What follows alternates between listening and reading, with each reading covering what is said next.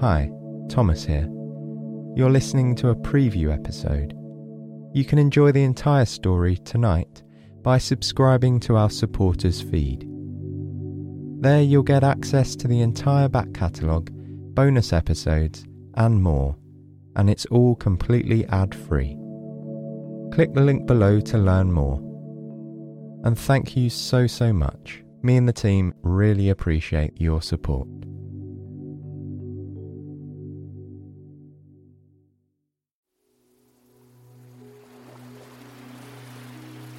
Once upon a time, there lived a man named Alan. His eyes were deep and kind. His heart was as pure as mountain snow.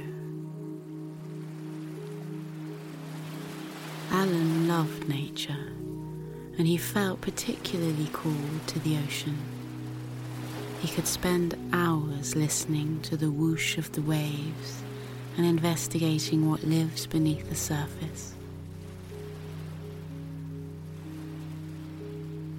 As a young man, he learned to scuba dive and quickly found a lifelong obsession. The ocean had so many unknowns, so many things to discover. Mesmerized by its mystery, Alan dedicated his life to studying marine life.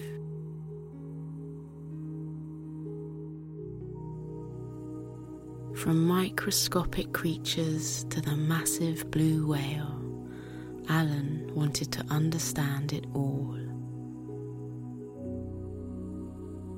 Life undersea was incredibly diverse. With every dive, he made a discovery. Even if he didn't spot a new plant or animal, he would learn something new, like how the currents affect migration cycles or how the sun affects the organization of life underwater. He grew increasingly more curious. In the abyss, he'd seen the most marvelous trees and plants with pliant trunks and vibrant colours.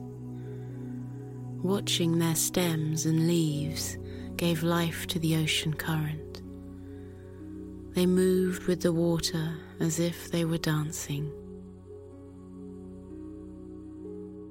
Fish, big and small, swam in this kingdom as freely as the birds up in the air.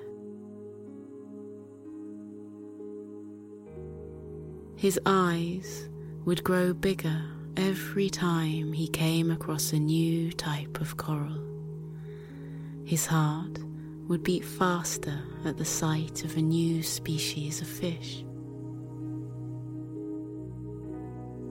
For Alan, being underwater was not only interesting because of his research. For him, diving the blue waters of the ocean was a truly immersive experience.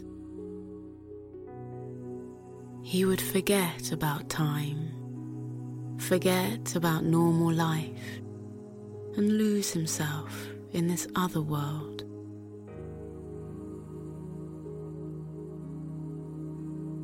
He loved how moving in water felt different than moving in air. It had a different texture, a different consistency. Swimming became second nature to him. When he wasn't studying the ocean, Alan was busy inventing. His first invention was an underwater monitoring device. It captured magnificent images and told him about underwater changes without having to dive. It was particularly useful with sensitive species that were shy to humans. Another invention helped him track marine mammals. And so he studied the behavior of dolphins, whales, and seals. Alan found marine mammals particularly interesting. Like humans, they use sounds to communicate, to find food, and to navigate. He felt a special connection to these species. When he listened to recordings capturing their underwater sounds, he would imagine what they were about. A whale's song might be a lullaby sung by a mother to her child. The dolphin's click was like a warm greeting given to an old friend. He decided to invent something that would decipher their sounds and hopefully allow him to communicate back to them.